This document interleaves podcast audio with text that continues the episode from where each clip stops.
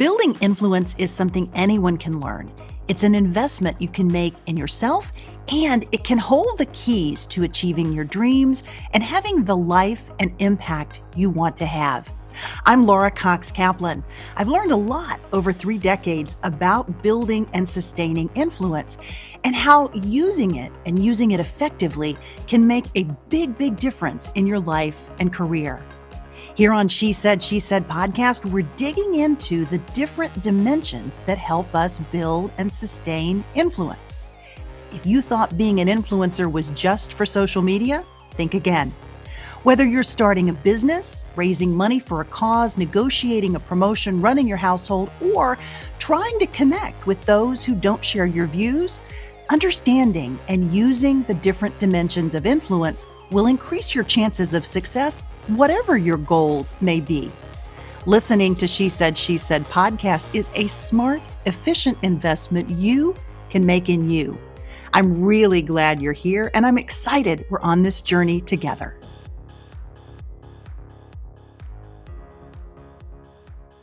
Hey, friend, welcome to She Said, She Said podcast. I'm really glad you're here. Do you ever feel like you're sinking deeper and deeper into career quicksand? You know, you're doing everything that you know how to do, but it's not working. And in the process, you're growing more and more frustrated and maybe even getting more and more stuck. It is not a great feeling, obviously, but so many of us at different points in our lives and careers have felt this. So this week, I'm welcoming a new friend who navigated corporate waters with great success and at a very young age. And she's going to share her perspective on a few things that we often overlook as it relates to growing our careers.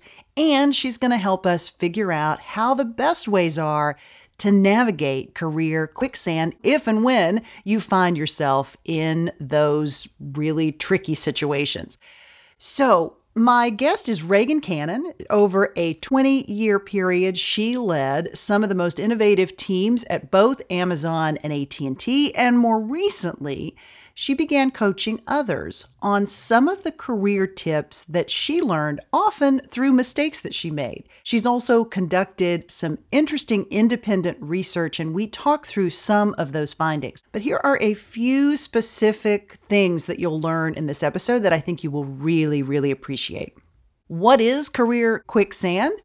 How we show up in our relationships and why that is critical how learning to push back and offer a point of view is essential for helping to navigate quicksand and also, by the way, for building influence.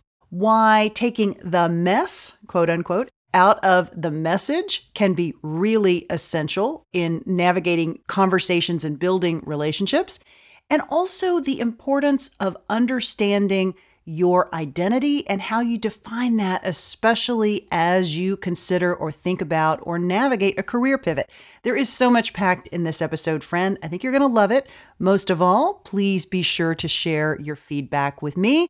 And if you have a minute, I would love a nice review. You can leave me five stars if you're so inclined, and just send me a few words on what resonated with you from this episode. For now, though, here is my conversation with the fabulous Reagan Cannon. Reagan, welcome to She Said, She Said. Thank you, Laura. It's great to be here today. Well, I'm so happy to have you, and I am really excited to talk about this topic. This idea of career quicksand is one that you've written about and that you speak about. What is that, and why was this a topic that was important to you to tackle? What I found is that all of us want to advance in our career. We find ourselves at a point, I found myself at this point. You are doing what you feel like are all the right things, all this motion, movement, activity, and you're not advancing. And particularly for women, this really intrigued me. I'm like, why are women so often hitting a ceiling, right? Women in the workplace 2022 shared that while 50% of women are now filling frontline management positions, about 48%, almost half, right? Only one in four are still in the C suite. And I was, how, like, how is that possible? Like, how are we losing all these women? along the way, somewhere along the way, women are getting stuck in career quicksand. They are getting hitting this wall, this, you know, and they're not getting out of it. And so that problem really intrigued me, kicked off a whole research project for me last year to figure out the real reason women are not getting promoted.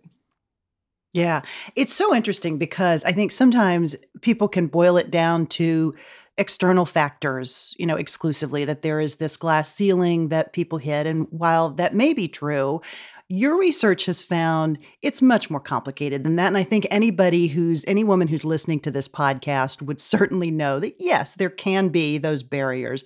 But in reality, there are also oftentimes things that maybe we overlook or don't understand as well or don't do as well as we could. Let's talk about some of those things that we as individuals can do to try to break through this and some of the things that you've found both in your own personal career as well as in the research that you've done that work really well. Yeah, so what I found was that it's not performance because women tend to be high performing. It's not education. A lot of times women have more education than their male counterparts. What I found it was how women show up in their relationships at work. That was the big differentiator. How we manage those relationships, how we interact with others. And that was sort of annoying to me, Laura, if I'm honest, because it feels like that should be home court advantage for women. Like women are like amazing at building relationships, maintaining and sustaining relationships.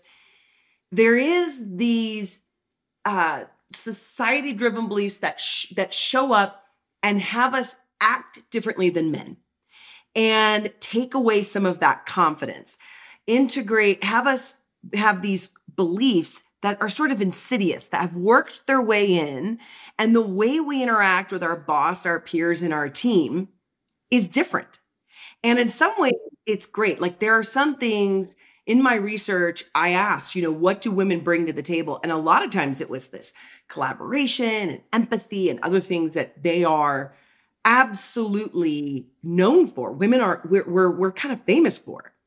And then I said, how much does that count in the promotional process? They said, yeah, they don't get enough credit for those things in the promotional process. And so there are things that we're naturally great at in relationships, but there are some very specific things that we are doing that I believe hold us back. So should we dive into Let's talk about those. yes, yes, yes. Let's let's talk about those. This is so fascinating. okay.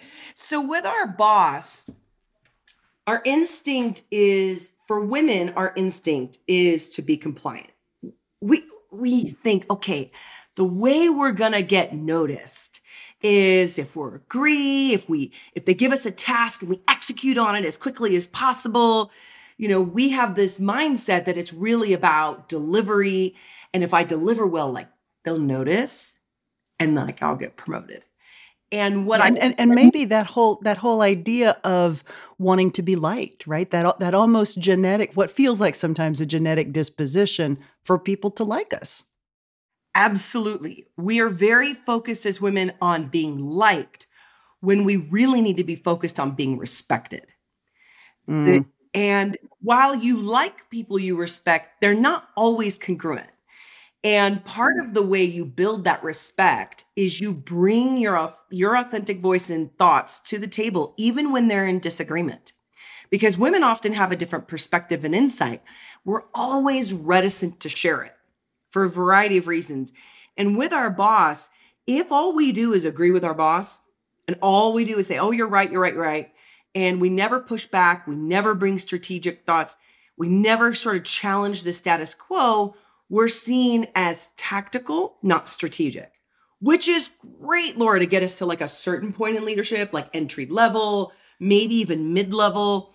But you cannot break into the C suite. You can't break into VP plus level leadership, this executive level leadership, if all you do is regurgitate everyone else's thinking or if you lean into this academic style of let me just share all the things I know and dump on you so you think I'm really smart. You have to bring original thought to the table that you need that. And we think, no, no, no, Reagan, you don't know my boss. You don't know my boss. They want, they just want me to agree with them. But I would ask you, look at the men that are getting promoted around you. Um, some of them are yes men, but a lot of them are bringing thoughts and original thought to the table. And and I experienced this. I had hit a ceiling and I thought, "Oh my gosh, I'm to I'm interviewing for this chief of staff job. It's this really aggressive leader. He's to want me just to say yes, yes, yes, yes." And I was I don't know if I was feeling annoyed or bold that day, but I finally just said, "You know, I'm to share my point of view. I'm not to be a yes woman. I'm to push back on you. I'm to tell you what I really think." And he said, Brilliant. That's what I need. And he promoted me twice in 18 months. Wow. So wow. there is even the most aggressive leaders want you to have this collaborative, iterative thought partnership versus just doing what they say. And so I think that's the first mistake that women make in getting promoted. Yeah, I love that perspective. I'd love for you to dig a little deeper into that and also share some perspective on how to do that, right? It's not just a matter of pushing back. There's a time and a place and a way to do it.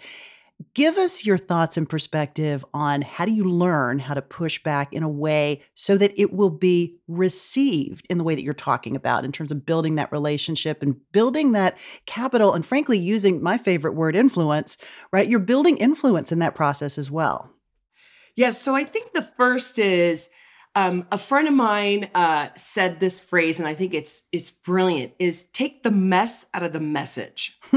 so what happens is, love that we become personally invested in our point of view, and it becomes it tips into emotional instead of data driven. Right. And so that's okay to bring passion to the table. That's okay to bring a strong point of view. Those things are are great what happens is we often um, we're so nervous about being rejected that sometimes we like double down and we bring we don't bring the really logical coherent data and thoughts to the table and so that's the first step i'd say is make sure you're not bringing mess with the message um, bring some real data driven points take the time um, to go find the right data points to substantiate your point of view or complement your strong gut feeling or opinion. I'd say that's first. The second is women, we feel oftentimes, I was coaching a woman recently and she said, Reagan, I, I want to bring up a strong point of view, but I'm afraid that they're going to come back at me with some questions and I won't be able to answer them. And I said, okay, um, or, you know, some points and I won't be able to refute them. And I think we feel a sense that we have to make statements when really the right way to push back is often to ask intelligent questions. Mm. And so mm. rather than feeling like you have to show up and say the perfect thing or respond to the perfect thing, really focus in on listening and asking thoughtful questions. I you know, when people are interviewing, they'll they'll ask me for career advice and I I tell them, "Hey, you know, pe- I'm always impressed with people who ask great questions, not make great statements. And so show up and be prepared to ask questions. Bring that elephant out of, you know, in, that's sitting in the room, bring it out and talk about it, not as a statement, but as a question. And bring that inquiry up. And a lot of times, I would, when I really ask the right question, I get told, that's a great point. I didn't make a point asked a question. I like that. A thoughtful, I was listening. I was in the room, not thinking, oh my gosh, what are they thinking about me? But I'm thinking, what do I think about this? And really being yeah. present and mindful in the moment, then I can ask a really thoughtful question and participate in a way that it does show how strategic my thinking is and can even mm-hmm. push back or bring a different perspective without it feeling aggressive and unnatural to me. Yeah. I love that. And I there's so many dimensions to that that I think makes so much sense. One thing sort of pops into my head as I heard you talking about that is this, you know, we oftentimes hear women given the advice to just speak up more, right? To to to just jump in and weigh into conversations and I'm always like, but but wait. like it really is important to have something to say and to have thought about and planned for that in advance and what you're talking about really is that planning process, right? You're you're planning for what you might say or the questions that you might ask and how those things might have the ability to move that conversation forward, right? Exactly. You don't always have to have a statement to your point, Laura. You can have a great question. And that actually mm-hmm. um, you know, the neuroscience says uh, Dr. David Rock put, put out a book called Your Brain at Work. And he talked about how the brain is always looking for status. The brain is always, it's like hunting aggressively for status. That's one of the five things the brain looks for. And so when you ask someone a question, one of the things you do is not only make a, you know, a great point of view or bring something thoughtful, you're telling that person, I value your point of view. I want to hear from you. So you're raising their status. And so the neuroscience says not only do questions, not only are questions a great way for you uh, to ask something thoughtful to your, I love the words you said, advance the conversation. You are tapping into that status and that neuroscience that says the brain fires up and you actually make that person who's presenting feel more elevated because you are saying, I want to learn from you. I want your insight through a question. So that's why questions are so powerful. They're they're they not only tap into, hey, you learn something and you can make a great point of view, but you raise that person's status in the process. Yeah, I, I love that idea of status. I don't think I've ever heard it phrased quite that way. And I'm going to check out this book, Your Brain at Work. And who was the author again, Dr. Reagan? Dr. David Rock. Okay. Yeah. Okay. We're gonna we'll put that in the show notes as well. Um, let's talk through some of the other elements. You mentioned that there were several um, that tend to, you know, either become roadblocks or we allow them to be roadblocks. Let's talk through a few others. So the one of the big ones is how we manage our peers. We often think about mm.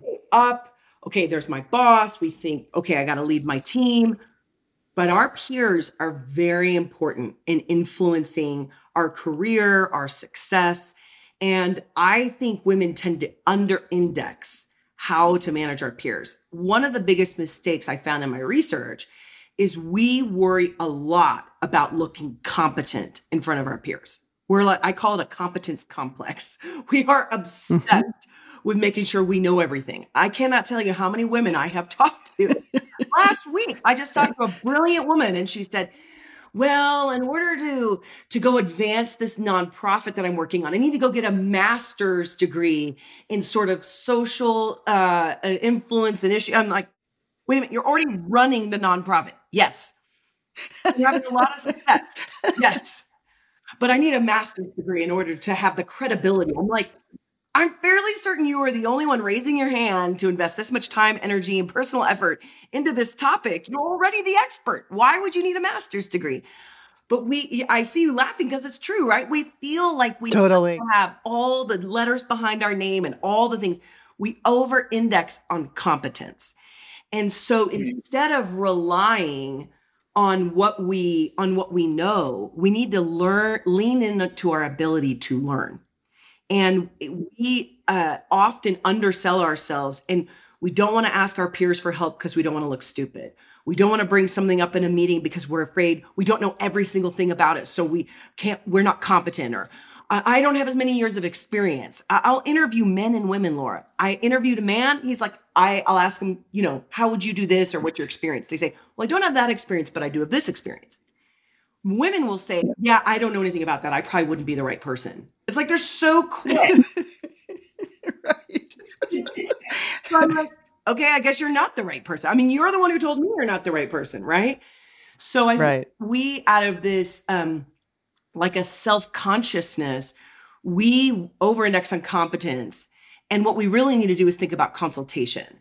We need to think about how do I complement the knowledge I already have, my ability to learn, and bring in when needed, I can pull in a subject matter expert and have them complement what I already know. I don't actually have to know it all myself. And if we operate with a less um, insecurity about competence, um, we would have a lot more confidence in what we already know. Yeah. Okay, That's so incredibly fascinating. And I'm thinking about, as you're talking about that, I was thinking about how it relates to this idea of perfection, right? And how perfection stops us from taking those risks and asking those questions and really leaning in from the standpoint of learning. It truly holds us back. And that's kind of a dimension, what you just described as a dimension of perfection, which was why I was laughing. And I wish that we had a live audience here where I could see a show of hands. I can almost guess, right? It certainly resonates with me. And I think it probably resonates with a lot of people who are listening. Absolutely. We do. We feel like, if we don't know something, it's this devastation because we're supposed to be perfect. You know, men get promoted and they think, finally, they recognized how brilliant I am. Women get promoted, right? right? they recognize my yeah. It's amazing.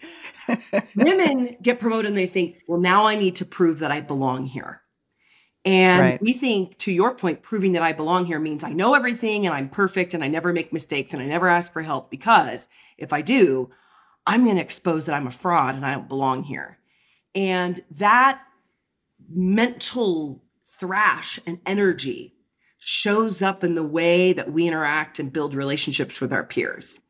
And what I thought was super interesting when I was at Amazon, I was in a highly technical area of the business, and my background is not naturally tech, um, you know, software development, data science, et cetera. And here I was leading a team of 150 people that were product uh, technical data science.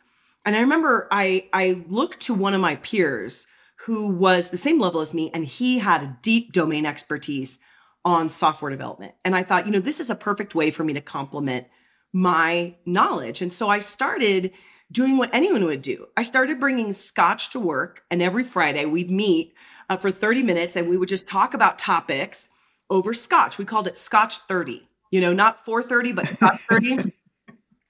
so we meet on Friday and I would just ask him questions, you know, how should I set up my team and what are the challenges that uh, people in the tech domain have and what do I need to know about what the challenges are going to be around product development and I would just ask him questions.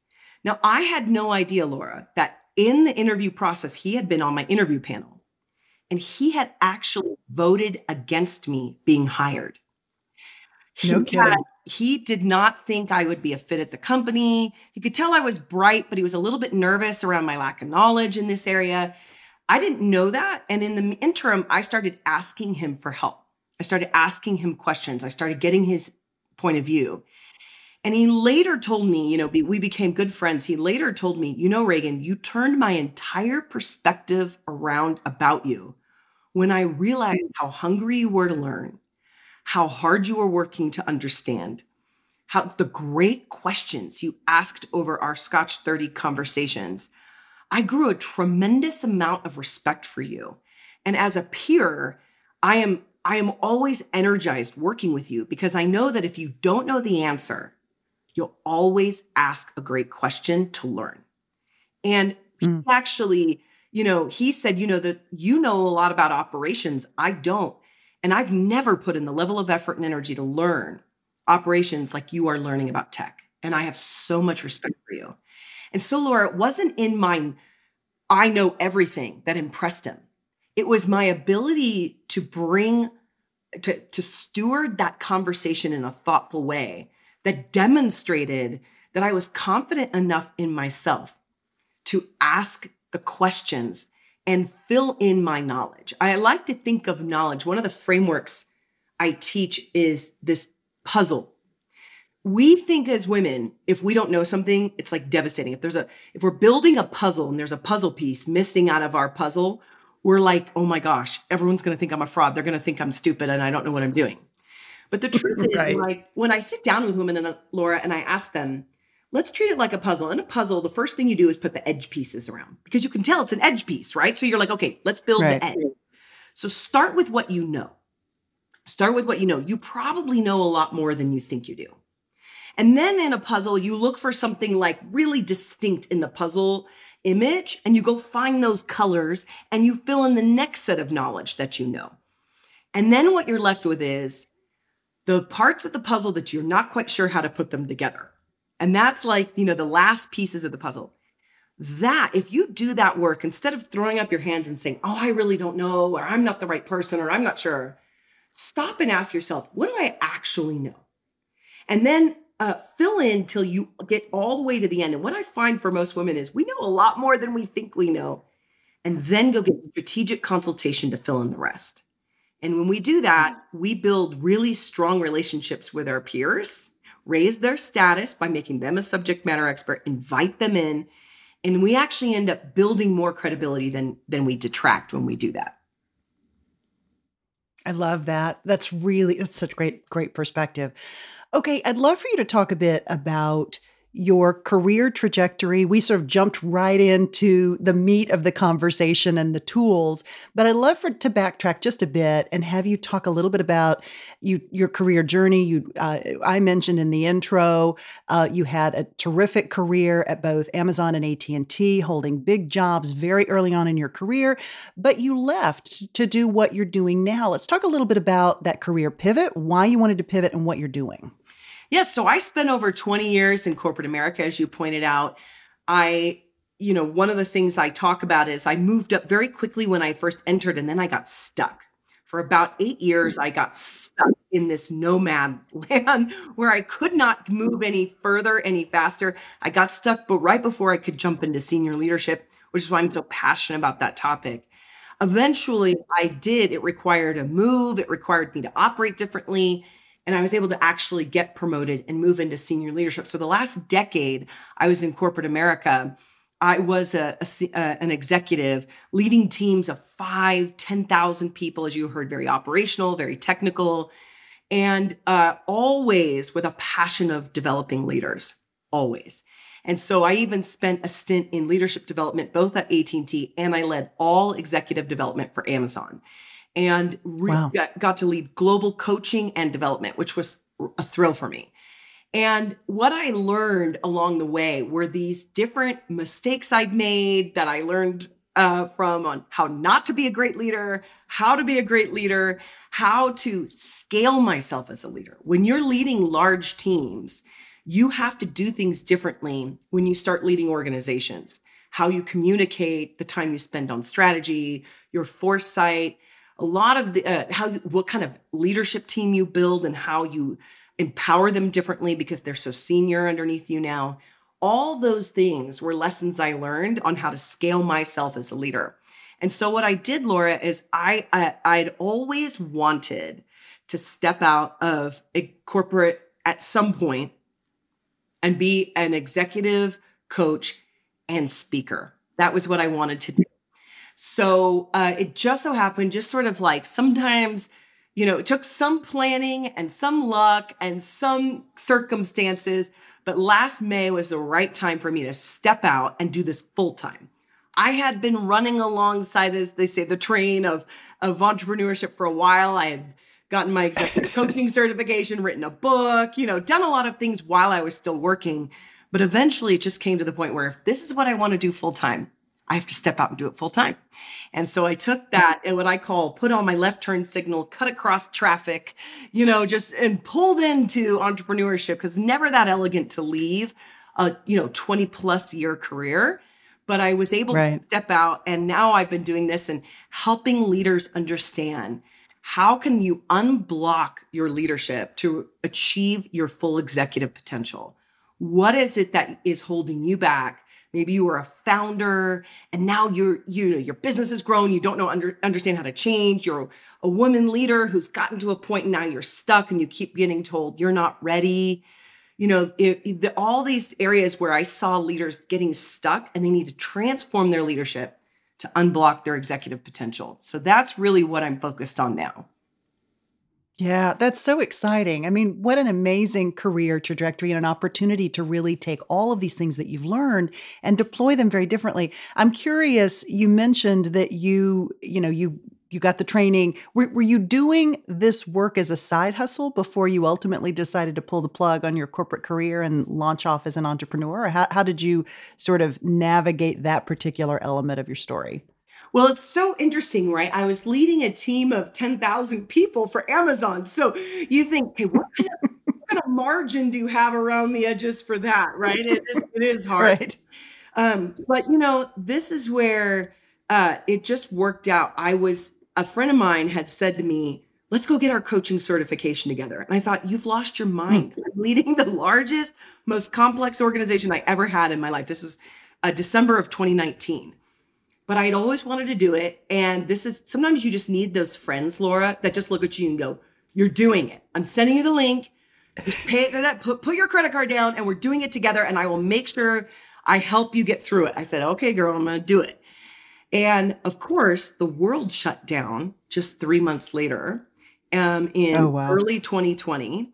And I was enrolled in this virtual class to get, I had to do six months of training to get certified. And it worked out perfectly because I was actually at mm-hmm. home getting, you know, going month, week to week, getting my certification.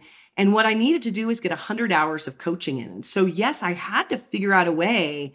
You know, I was like coaching on Sundays and I was working during the week, but I got so much energy from the relationships I had in my coaching practice that it actually, instead of it being an energy detractor, it actually was an energy giver for me. And that was a real clue mm. for me that this was the right career move for me because speaking and coaching gives me so much energy that I recognized that this was something I could do alongside uh, what I was what I was wearing, not in a large way, but in a, in small ways I could be those building those building blocks for what was going to be my eventual career.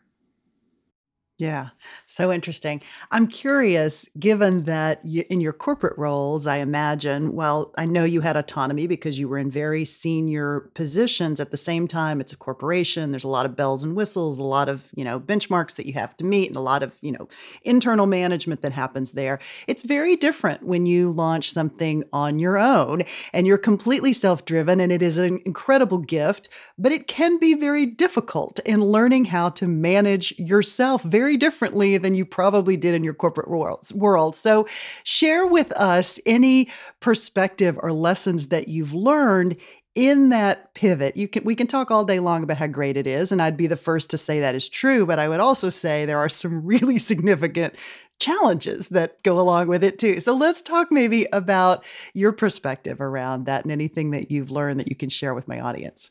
Absolutely. In fact, I just wrote a, an article that I'll be uh, publishing on LinkedIn and other places that that's called "The Eight Things I Learned About Entrepreneurship That I Kind of Wish I'd Known Before I Quit My Day Job." That's the title. title. Um, and so this is hot off the press of things that I've been thinking about. And you know, one of the things I learned is don't underestimate the impact to your identity when you go from being a cor- corporate career woman to now being an entrepreneur.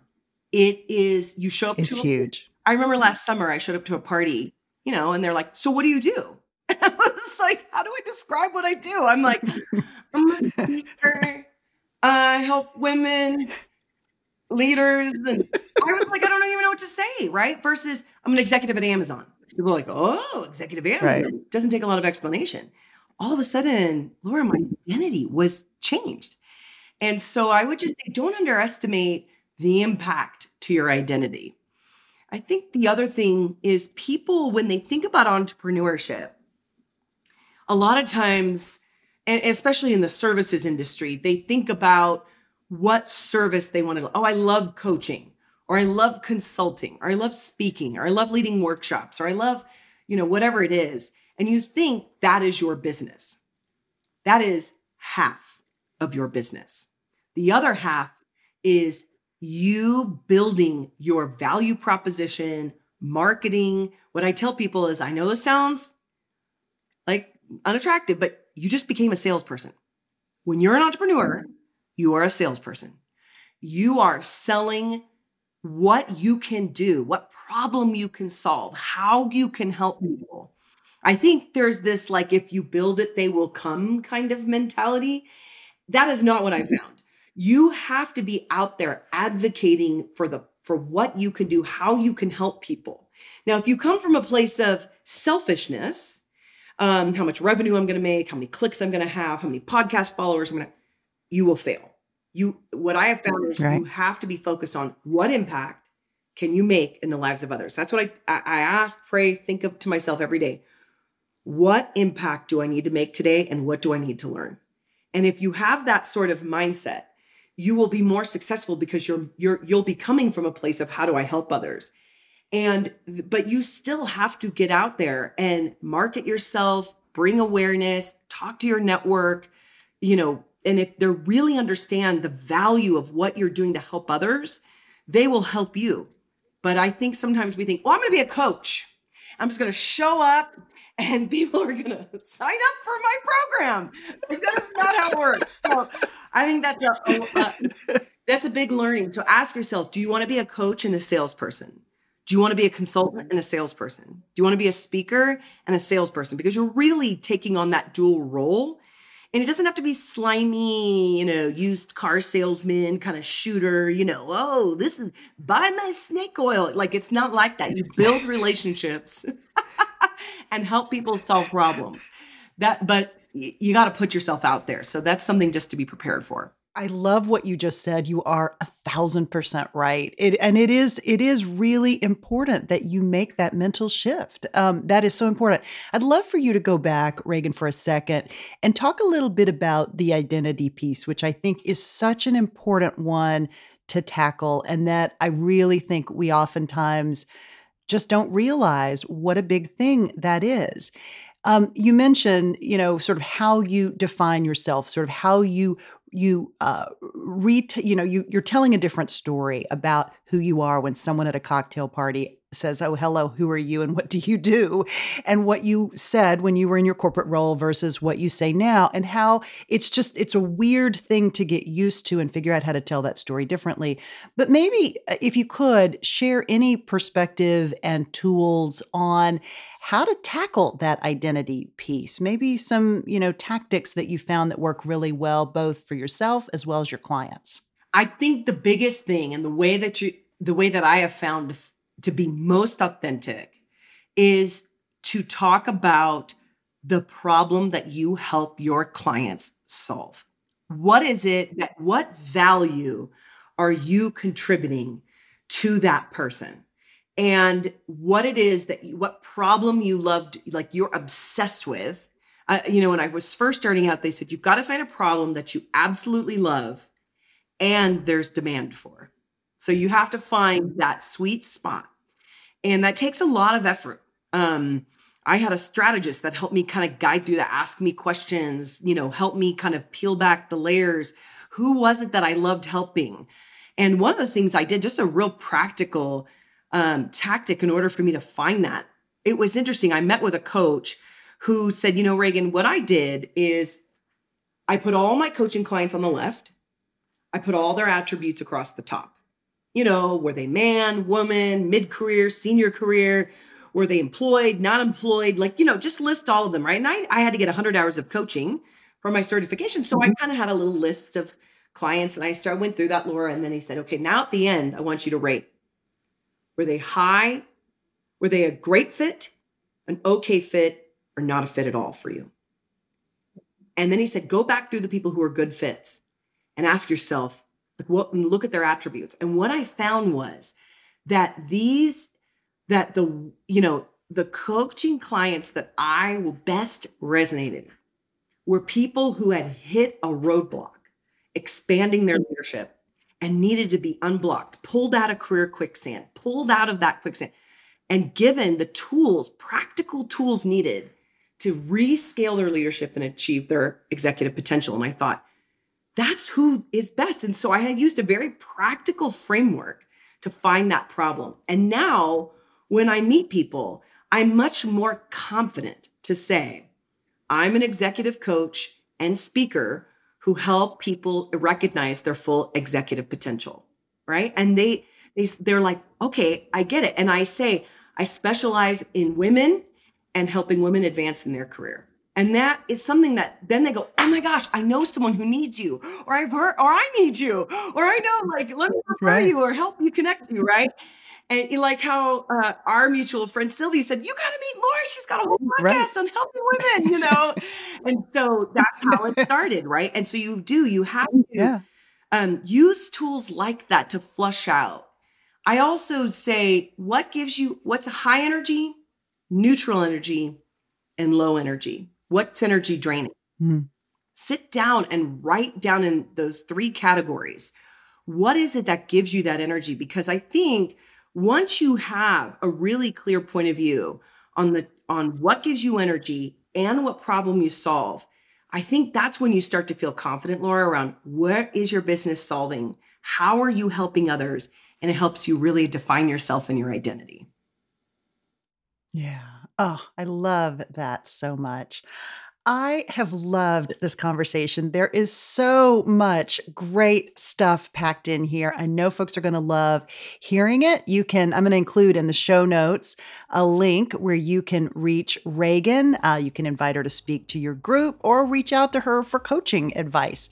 Um, anyway, I am really, really happy to have you here. And I'm so glad that Sylvie Legere connected us. Really great to meet you. Thank you so much, Laura. Loved being here. Hey, friend, I hope you enjoyed this conversation with Reagan Cannon as much as I did. Be sure to check out the show notes, which you will find via the link wherever you're listening. It's episode 248. There, you will also find a full free transcript of this episode. I have also included links to a fabulous TED Talk that Reagan delivered, along with a link to her website and how you can connect with her if you're looking for some coaching help or are looking for a great public speaker. She would be fantastic. So be sure to check out those things as well. You know, of all the things that she talked about, I mean, so much, in fact, everything that she said really resonated with me, the identity piece, particularly.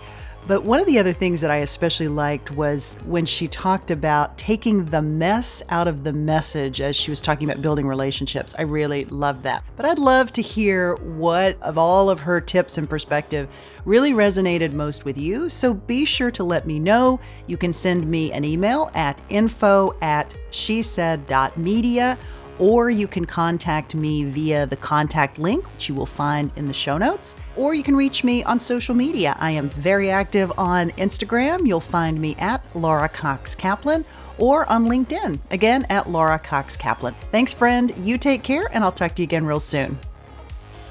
She Said, She Said podcast is produced weekly by She Said, She Said Media.